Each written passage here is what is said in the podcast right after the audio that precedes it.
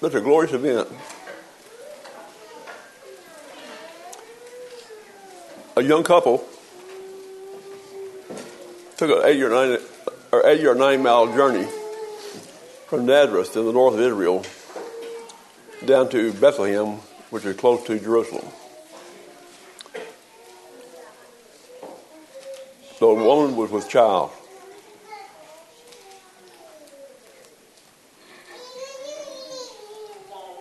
But this was a normal event.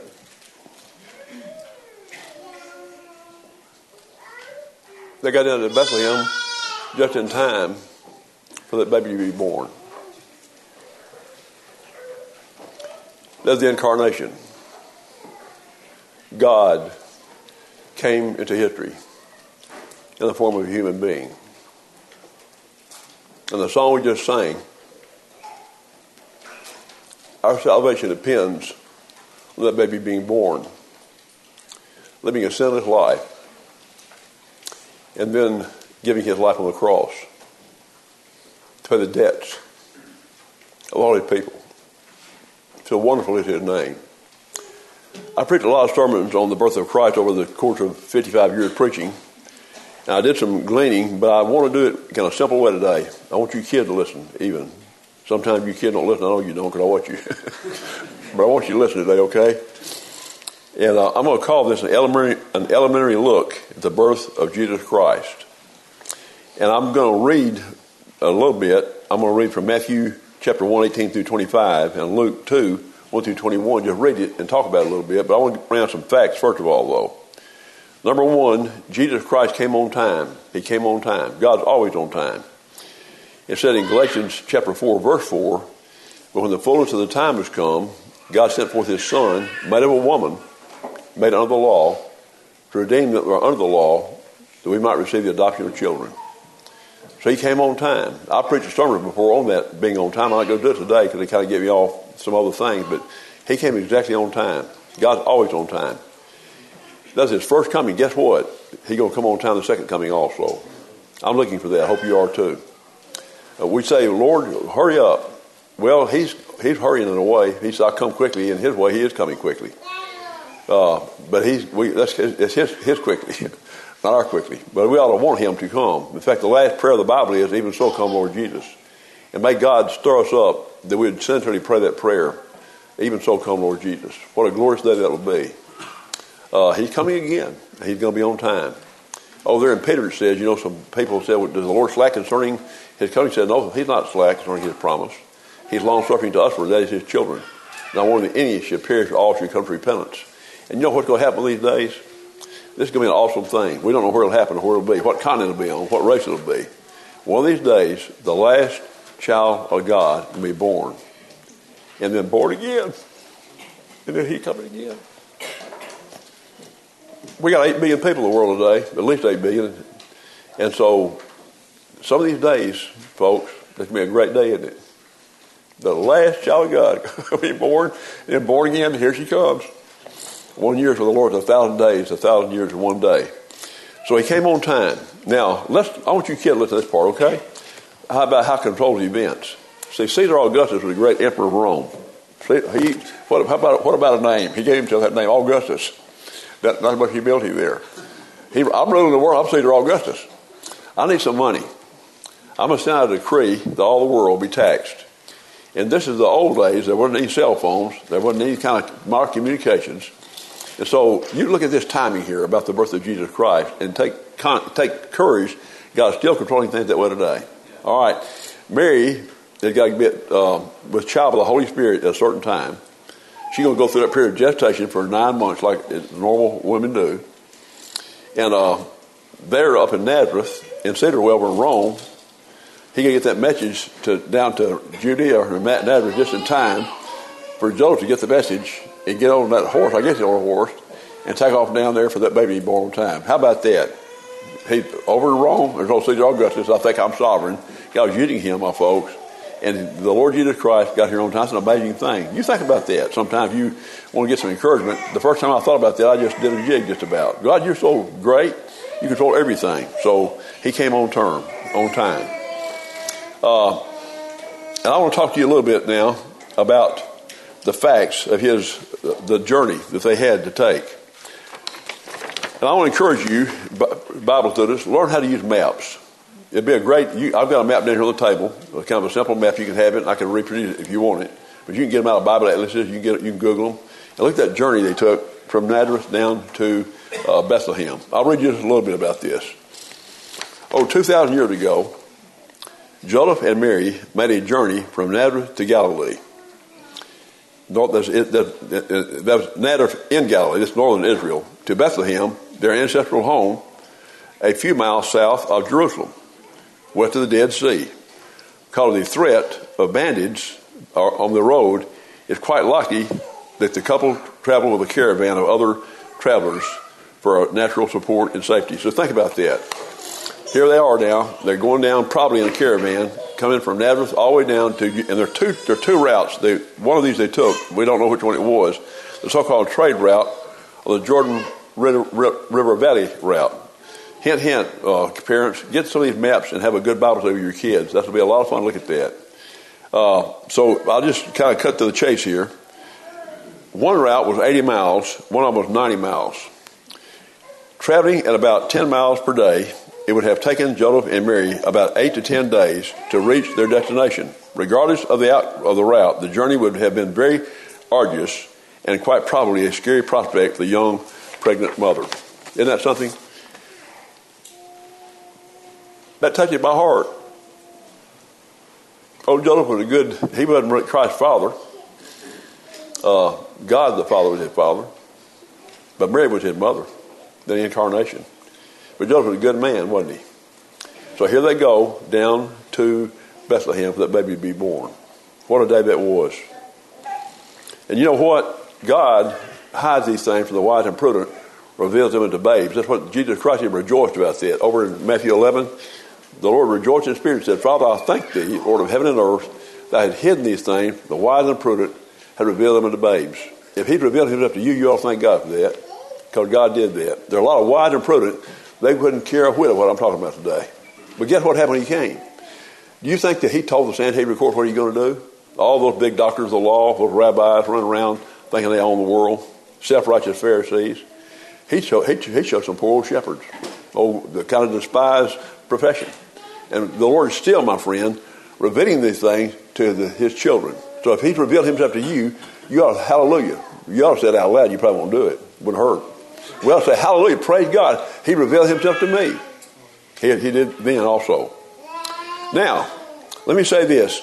I, am not going to talk about this. I'm just going to mention it to you. What's your appetite? I started to do, to do this, but I'm not going to do it. I want to keep it simple today.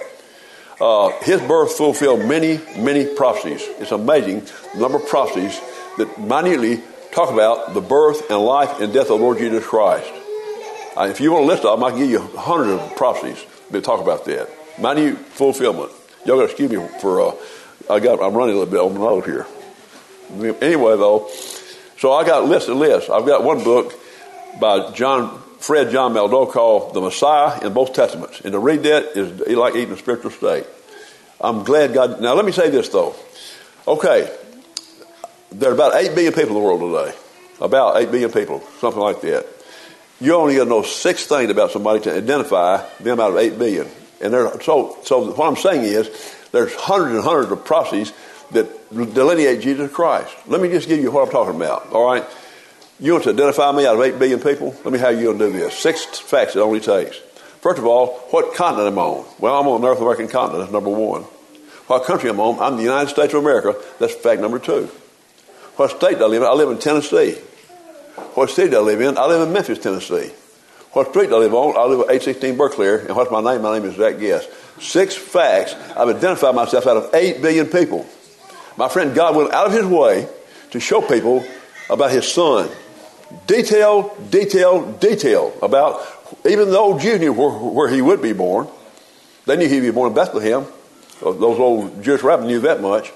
So without excuse, we don't believe in the divinity and birth of our precious Savior. All right. Now, I'm going to just give you a, uh, this is kind of a, uh, a bonus for you. I, I was going to preach on one, two, three. Someday I'm going to preach on one, two, three. Uh, it's not original. I got it from Al Mohler. I thought he did a pretty good job. Number one, There's one God, right? The Bible says there's one God. That's what he said over Deuteronomy. There's one God. We're a monotheist. We're not polytheist. That's number one. Two is Jesus Christ had two natures in one person. Not two persons, two natures. The divine nature and the human nature. That's two. Number three is, my friend, we believe in the doctrine of the Trinity. God the Father, God the Son, God the Holy Spirit. Those are incomprehensible in a way, but the, but the Bible makes that plain. To be a Christian, you got to believe those things. If you're, you got to believe it to be a Christian. I'm telling you this. You got to believe there's one God. You got to believe that. Not polytheists. We got a world full of polytheists. Our country, the Christian, get lots of polytheists in our country. There's one God. Jesus Christ had two natures, the divine and the human. One person, two natures. Can't totally describe that. Can't at all, hardly. But they're also God, even though He's one God, is there three persons in the Trinity. I love 1 John 5 7. There's three, they're reckoned in heaven the Father, the Word, and the Holy Ghost, and these three are one. I hope you believe that. I believe with all my heart. You know, I love the Trinity so much. When Judy and I moved to Clinton, Kentucky back in the 70s, we named that little church Trinity Chapel, Primitive Baptist Church. I love the doctrine of the Trinity so much. God the Father, God the Son, God the Holy Spirit. They always cooperate together. That's what I believe about salvation. God Almighty, the Father, chose the people in Jesus Christ before the world began. Jesus Christ, my friend, died for that same number in total cooperation with his Father. The Holy Spirit, my friend, the third person in the Trinity, causing each one of those children that God chose and Christ died for to be born again sometime between their conception and their death. Perfect cooperation. Now, I'm not running anybody down, but a lot of people don't believe that. They think God wanted to save the whole world, but He couldn't do it if you don't cooperate. People believe, my friend, some people believe that God died for everybody. He did not die for everybody. He died for the elect. God gets what He paid for. He gets what He paid for. So, those are great doctrines. Now, I'm going to talk about the virgin birth a minute. Jesus Christ was born of a virgin. The Holy Ghost came upon Mary. And I'm going to read you two men that I respect very much and I agree with what they say. One is J.C. Ryle. He was an old Anglican, but he was a good guy. He was a good writer, and uh, he was a very godly man, evidently, what I read about him. Talking about the, now the incarnation, big word, kids, it simply means God became a man. That's what it means. God became a man. Great is the mystery of godliness. God was manifested in the flesh. The Word became flesh. The Word, my friend, was God the, uh, before the world began. In the beginning was the Word. The Word was with God. The Word was God. The same was in the beginning with God. Then verse 14 of John 1, the Word was made flesh and dwelt among us. We beheld His glory, the glory of the only begotten of the Father, full of grace and truth. Now you know what we ought to do? And I want to encourage me to do it, you too. We need to stand in all things like this. We hear them all the time. It's easy for them to become commonplace. Make we wonder, my friend, maybe we wonder at the birth of the Son of God and everything about Him. I want God to give me a sense of wonder about Him. If I have that, my problems won't seem so great. I have greater, different priorities. Things won't, they, they won't bother me as much as they do. God wants us to keep our mind focused on His Son the Holy Spirit, my friend, reveals the things of God to us. So I want to encourage you today, keep your mind on the precious Lord and the things about they said about Him. I've heard them all my life. I'm 82 years old, but I hope to God they don't become old to me. I hope they become better and better and better to me and newer and newer all the time. Now, here's what J.C. Ryle said about the incarnation. The incarnation. Here we must stop. The way in which all of this was brought about is why did he hidden from us? Now, I'm just going to talk about the virgin birth preaching. He has to have some good thing to say about it, but he won't have it perfectly uh, down. He, he, he, can't explain the whole thing. I want him to explain a lot of it. The Bible gives a lot about it, but we, it's a great mystery. Great is the mystery of godliness. God was manifested in the flesh. Now, John Gill said this His incarnation, the incarnation of Christ, is a most extraordinary and amazing affair. Is wonderful indeed. This should be brought about by the power of the Holy Ghost in a way unseen, imperceptible, and unknown. I agree with those, brethren. What a great doctrine. But I believe it. You know what? You believe it too, don't you? You know why you believe it? Because when you were born again, God wrote the truth of this Bible in your heart. That's why you believe it. That's why you thrill about it. If it's precious to you, the reason it's precious, when God calls you to be born again, He wrote His truth in your heart. There's something inside you that says, Amen, when you hear it preached. Even when you're young and don't totally understand it. There's something inside there that grabs a hold of you. Aren't you glad of that? All right, now, let me just say this again. I want to make this real plain. Don't get it, I want you to get this right.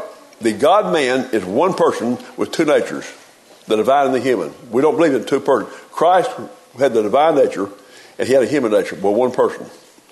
Now, I'm going to talk about two reasons for the incarnation before I get to reading the, I'll tell you to read.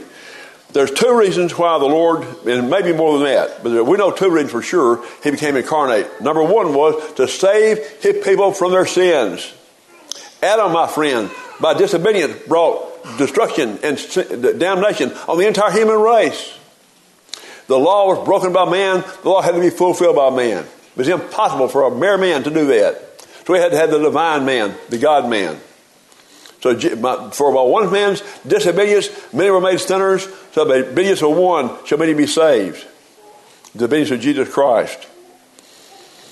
So let's go, let's let's look at our verse. Everybody in this church knows this verse. Our kids know this verse. Hope you always know it. The first verse, my friend, that was precious to me when I was a little kid is, is Matthew one twenty one. Don't get tired of that great verse. She shall bring forth a son. She, Mary, shall bring forth a son, a human being. She, the natural way like women have babies, she had a baby. She shall bring forth a son Thou shalt call his name Jesus. That word means Jehovah saves. For he shall save who? His people from their sins. The whole Bible in one verse, isn't it? He came, my friend, to save his people from their sin. We need to thank God for that. I preached a funeral yesterday. I preached lots of funerals. If I live long enough, I'll preach a lot more funerals. Someday somebody will preach my funeral. I'm head, my friend, unless Christ comes again. There'll be a generation here when he comes, and they'll just be changed. But you need to think about, like Adi said earlier, think about our mortality. Make the best of your life. Kids, live for God now. Don't wait till you get older. Live for Him right now. As an old man, I'm telling you, I regret all the time I waited ahead and served God. Now, I'm not wanting you get friend frenetic. Don't get frenetic, then legalistic, but just serve God all your might. It's, it's kind of a, you're relaxing or interjecting at the same time. You're resting in Jesus Christ and working like all get out at the same time. Isn't that good? See, I'm going to tell you what my old eye doctor told me the other day. Old Dr. White. I love old White. He talks, we, we talk a lot of Bible. And he said, you know, and he, and he's not an antinomian. He doesn't believe let us sin that grace may abound. He's a godly man. He said, you know what happens? He, he admits he got a hot temper. And I, we, we identify that because old Zach got one too. He said, I'll blow off my temper. But he said, I'll say, but God, you love me anyway. And he's not trying to excuse sin. You remember that. If you're a child of God, he loves you anyway. So repent, get close to him again. If you mess up, the devil say, you can't get back close to God. You're, you're, you're a stinking hypocrite. But yeah, you can get back close to God. If you're born again, if He's loved you, He always will love you. So that's what we got to do. We live life energetic, but relaxed at the same time. Indescribable, isn't it? It's wonderful. My friend, enjoy God. Enjoy serving God. It's the most joyous thing that this world's ever seen. The world has no true happiness. Only God's children have lasting joys and solid pleasures. The devil is a deceiver. He wants us to deceive us and say, try this little sin, try that little sin, and just after every time we do it. We need to walk close to God. What a great God we have. So the other reason, and this is also beautiful, why the Lord Jesus took on himself a human nature was that he might be able to sympathize with us in our troubles. Let's go over to Hebrews chapter 2. Hebrews chapter 2. This is glorious. This is absolutely glorious. I'm going to start in Hebrews chapter 2. I'm going to start reading in verse 14. For as much then as the children, that's us, God's children, are partakers of flesh and blood, that simply means we're human beings. He also himself likewise took part of the same. He became a human being also. He's a real human being. You know, in the Bible, it's confusing sometimes Sometimes his divinity is emphasized, sometimes his humanity is emphasized. And they don't contradict each other. But sometimes God put the emphasis on the humanity. He even grew in stature and in wisdom and favor with God and favor with men. How about that? That's, it, that, that, that's his humanity is exercising right there. That's being emphasized, I mean. But there's also a divinity. So when you read the Bible, don't be confused. His humanity is a reality and his divinity is a reality. But anyway, this right now, his humanity primarily. Let's read it again. For as much then as the children are protected of flesh and blood, he also himself likewise took part of the same, that through death he might destroy him that had the power of death. That's the devil. He destroyed the, the devil because he, he still, it's kind of like when you uh, stomp on a, a, snake's head sometimes, the snake will keep wiggling. He's really dead. He's really dead, but he still can cause a little trouble by wiggling around. That's what the devil's doing around. He's wiggling around. He, he's pretty dangerous wiggles, so stay away from him. But I pray, my friend, his fate was nailed when Jesus Christ said it's finished. His fate was nailed. He destroyed him, my friend. He'll be cast into hell some of these days. We'll be so glad he is. And deliver them who through fear of death, don't be afraid to die, kids. You hear me? And grown up, don't, to deliver them who through fear of death were all their lifetime subject to bondage. If you worry about dying all the time, you can't enjoy living. The Apostle Paul, if he had been worried about dying, he could have done what he did. He had people after him his whole life trying to kill him. Insane people. You remember that time 40 men made a solemn vow, we will not eat till Paul's dead. If, that, if, they, if they took to that, they started to death. But he had people hating him like that. He, he, he got, look at the catalog of his sufferings in 2 Corinthians 11, about how many times he was shipwrecked and beaten and stuff like that. But he kept on going. He wasn't afraid to die. Don't you be afraid to die either. I'm going to tell you something. There's a scripture that says this. I think it's Ecclesiastes. But the day you die, if you're a child of God, it'll be the best day of your life. Oh, that's terrible, Brother Zach. I dread death. What are you dreading death for? That's the time when you get to see Jesus Christ. That's the time your troubles are all over with. Paul said to depart be with Christ, which is far better. He told the thief on the cross today, you will be with me in paradise. I'm not saying, look, try to get, you well stay here as long as you need to be here. God wants you here for a reason, you wouldn't be here today. You know, if you get old and infirm, I've heard people do this, and if, if, if I, I'm going to just tell you right now. I've seen people say, well, I'm just a burden on my family. So what? You give them a blessing by being on the family. God got you here for a reason if you're still alive. It may be the best praying you've ever done. You know, God answers prayer after you're dead. If you some things you pray, He'll still answer those prayers after you're gone. I heard about a man one time who had a bunch of kids, and they weren't they weren't saved children. They were just ungodly children. He prayed for them all the time. Somebody said, "Aren't you getting tired of praying for them?" It's not doing any good. He said, I'm going to keep praying for them until I die. God may convert them after I'm dead. And lo and behold, he converted the whole bunch of them after he died. So you die praying. Get those last requests in before you die. If you're on a sick bed and can't do anything else, that may be the best praying you've ever done. God's got a reason for you to be here. One reason, my friend, we got is let our light so shine before men that they may see our good works, glorify our Father which is in heaven. We need to be a salt and light while we're here. You're a blessing to this world if you're a child of God. They may hate your guts, but my friend, you're the best thing ever happened in this world is God's children. The best thing ever happened in the United States is having some of God's children here. For as much then as the children are protected of flesh and blood, he also himself likewise took part of the same, that through death he might destroy him that had the power of death, and deliver them who through fear of death all their lifetime subject to bondage. Now, this is, I'm going to keep reading, this is wonderful stuff. For verily, he took not on him the uh, nature of angels, but he took on him the seed of Abraham. Abraham is a human being. Why did he do that? Why did he do that? Wherefore, in all things, it behooved him to be made like unto his brethren. We're his brethren. Isn't that wonderful expression? We're his brethren. He's our elder brother. Somebody said, I never had a big brother. You got a big brother, Jesus Christ. Wherefore, in all, my daddy had some a brother. Oh, Jimmy was Uncle Jimmy was my daddy's brother.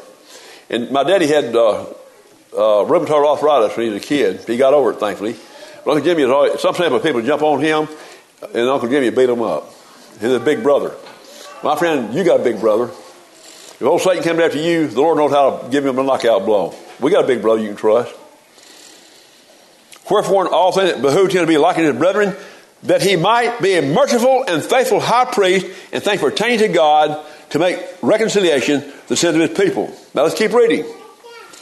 For in that he himself has suffered being tempted. He, he was tempted. He suffered everything you're going to suffer. He is able to succor, that means comfort them that are tempted. Isn't that wonderful? Christ knows what you're going through. Study his life. He got tired. He had to sit down on that uh, well over there in the fourth chapter of uh, John. He said, I'm thirsty on the cross. He's a man of sorrows, acquainted with grief.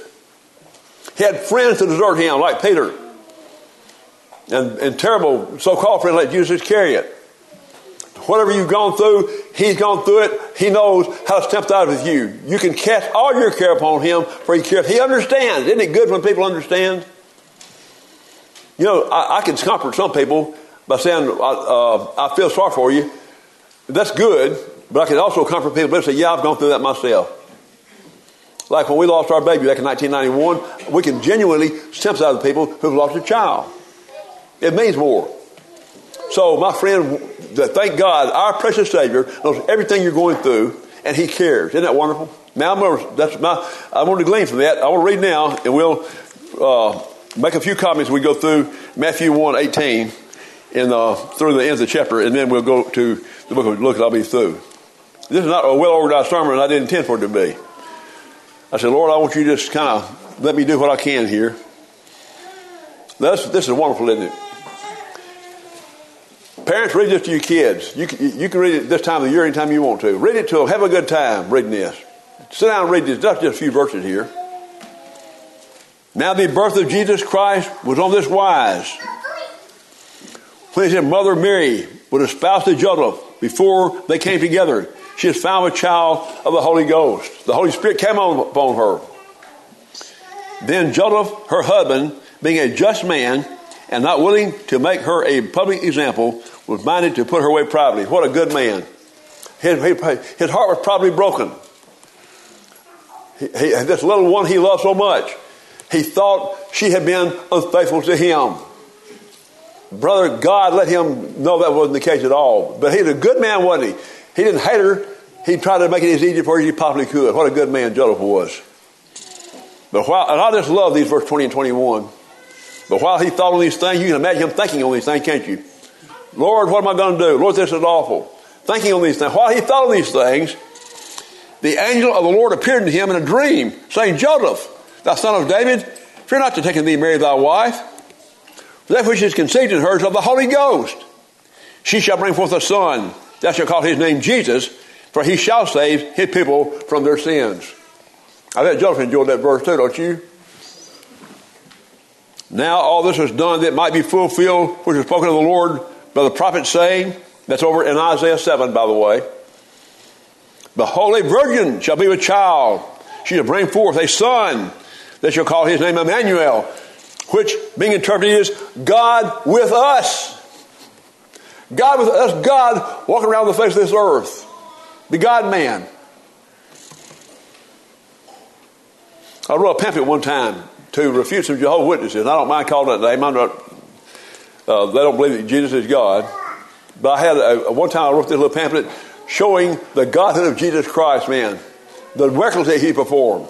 He raised the dead. He had a power over the waves and the winds. He read people's minds. God manifest in the flesh. These things Joseph, uh, then Joseph, being raised from the dead, I mean, being raised from the sleep, I mean, did as the angel of the Lord had bidden him, and took unto him his wife. That's, well, I'll read the last verse. And you heard not till she had brought forth her firstborn, and he called his name Jesus. Now, there's a lot can be said about that. That's all I'm going to do. I want to go to Luke chapter 2 now and read a little bit over there. Now, I hope you'll do this yourself and uh, with your families. And ask God to give you a sense of awe as you do it. All right, Luke 2, 1 through 21.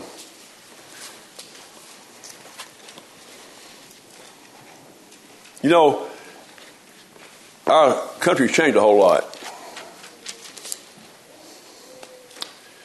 You can't even pray in the school or anything like that. When I was a kid, I went to White Station, White, White Station High School for three years. And you know what they had in the foyer? Uh, I can remember this just like it yesterday. In the foyer out there, they had a great big family Bible laid out there. And every year during Christmas time, it laid out here on Luke 2. I can remember walking over there with a sense of awe and reading that account right there in school. I wish it that way again. I could just, I just kind of got goosebumps reading that big old Bible right there in White Station High School. It's such sweet language. Let's read this.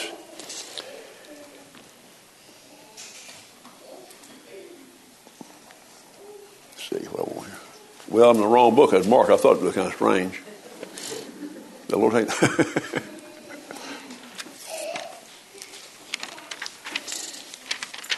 Folks, rejoice. We got something to rejoice in.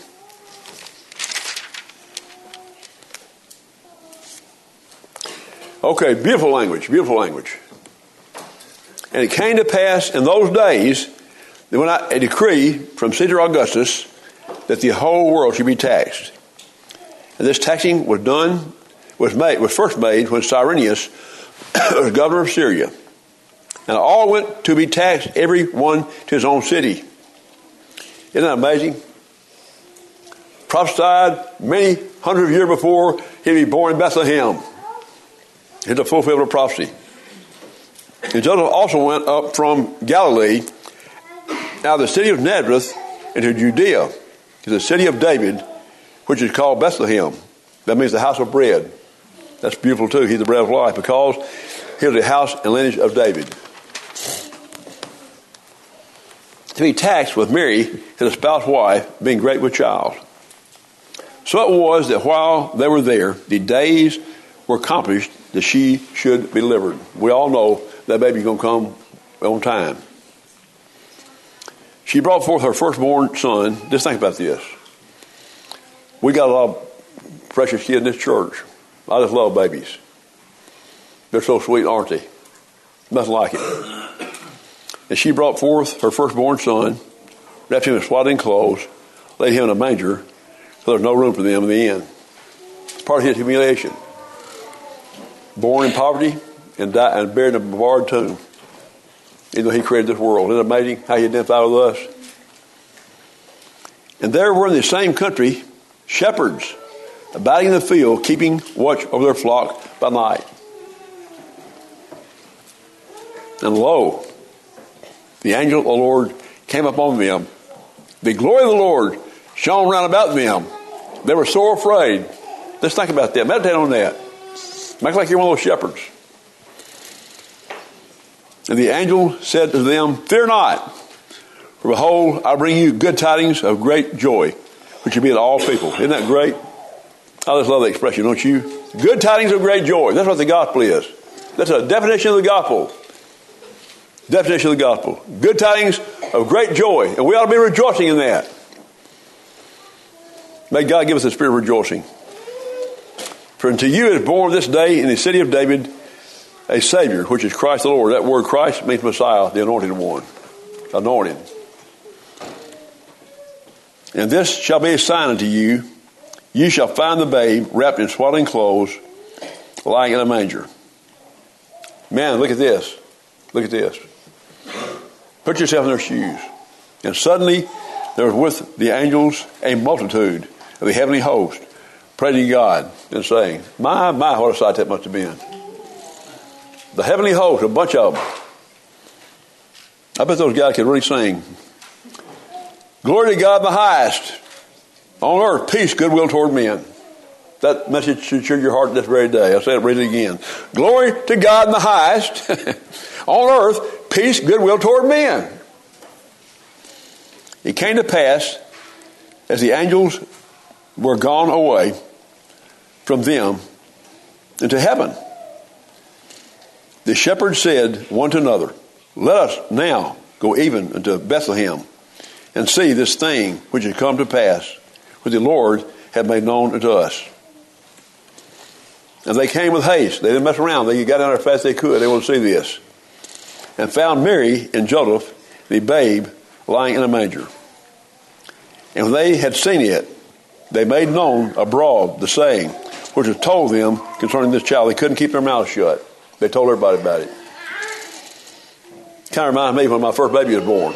Hannah, up at Union City General Hospital, uh, in Union, Union City, the General Hospital up there. And when I had Hannah, uh, I walked to that hospital, and everybody saw said, "Hey, guess what? I got a new girl. I got a girl." But everybody smiled at me, of course. I had some, I had some bubblegum cigars I gave away too. but I, I couldn't keep my mouth shut. I was so thrilled. My friend, that's what we ought to bet Jesus Christ. May God bless us to where we can say, get, tell, hey, I got good news for you. Got good news for you. All they that heard this, heard it wondered in those things, which were told them by the shepherds. But Mary kept all these things and pondered them in her heart. And the shepherds returned, glorifying and praising God for all the things that they had heard and seen as it was told unto them. And so that's as far I'm going to go. I'm not going to go any further. I, I think I'll just quit. I think I'll just quit. Hallelujah. My friend, we have a glorious Savior that came to this earth, became man to save us from our sins. And He sympathizes with you, and He knows how to, to comfort you in all your troubles.